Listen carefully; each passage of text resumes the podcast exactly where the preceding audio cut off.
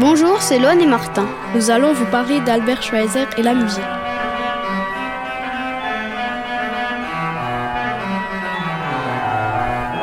Albert Schweitzer a commencé à jouer du piano d'abord et de l'orgue ensuite.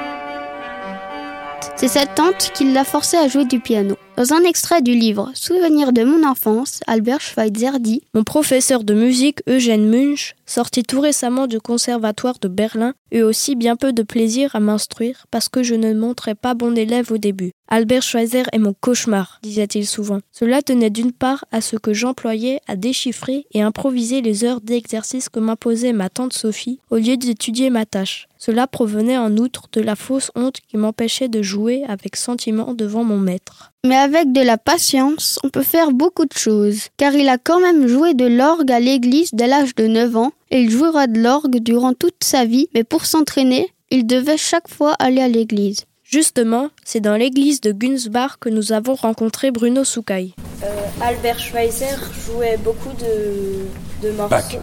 Lui jouait beaucoup de morceaux de Bach, Bach. ouais. Et est-ce qu'il en, il aimait, il aimait en jouer d'autres? Oui, oui, il jouait du franc, il jouait de la musique romantique. L'orgue a été pensé pour jouer. Il y a plein de sonorités ici. Pour jouer des choses euh, plus tardives, romantiques.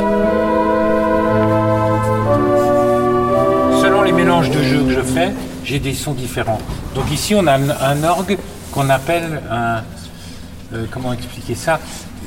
Dans les orgues, vous avez plusieurs catégories d'orgues. Vous avez des orgues qui sont liturgiques, qu'on appelle ça liturgiques, c'est des orgues qui sont essentiellement con- consacrés pour l'Église, c'est-à-dire juste pour accompagner les cantiques, et puis euh, voilà, ça c'est souvent des petits instruments. Après, tu as les grands orgues de concert euh, qu'on a dans les cathédrales, et puis là, c'est un orgue qui a été pensé pour jouer plein de musiques différentes, et qui est assez grand.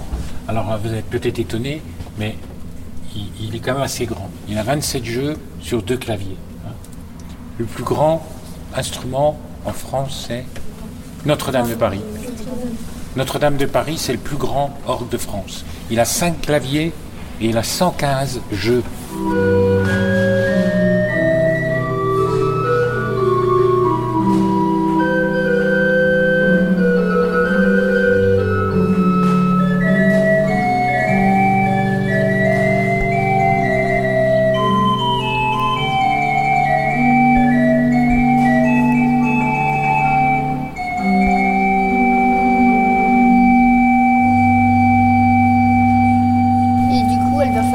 Pratiqué de cet orgue-là ou de celui de Paris Oui, alors il a pratiqué l'ancien orgue qui était avant celui-là. Il jouait ici, il a accompagné les cultes, puisque son papa était pasteur. Et, ouais. Mais il a sans doute commencé par le piano. Parce qu'en général, les gens, quand ils font de l'orgue, ils font un peu de piano avant. Oui, pour s'entraîner euh, Ouais. aux touches avec les mains. Ouais, ouais.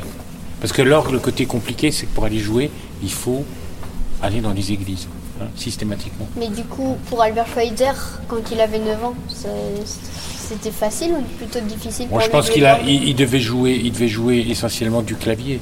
hein. Il jouait qu'avec le clavier. Les pieds, le problème des pieds, c'est qu'il faut avoir la taille pour accéder dans les notes aiguës et dans les notes graves. hein. Donc c'est c'est ça qui est un peu compliqué. Merci beaucoup. Nous avons demandé à Bruno Soukai de jouer un morceau. Il a choisi un concerto de Vivaldi arrangé par Bach. Bye.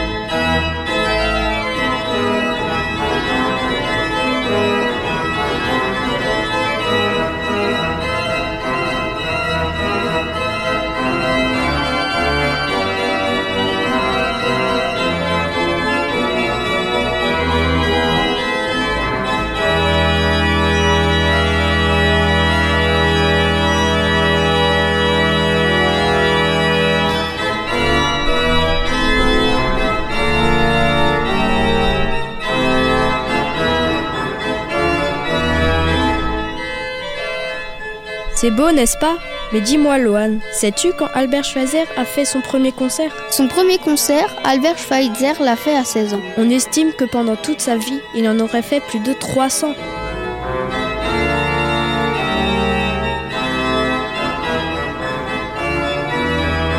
Cela lui permettait notamment de financer son voyage au Congo.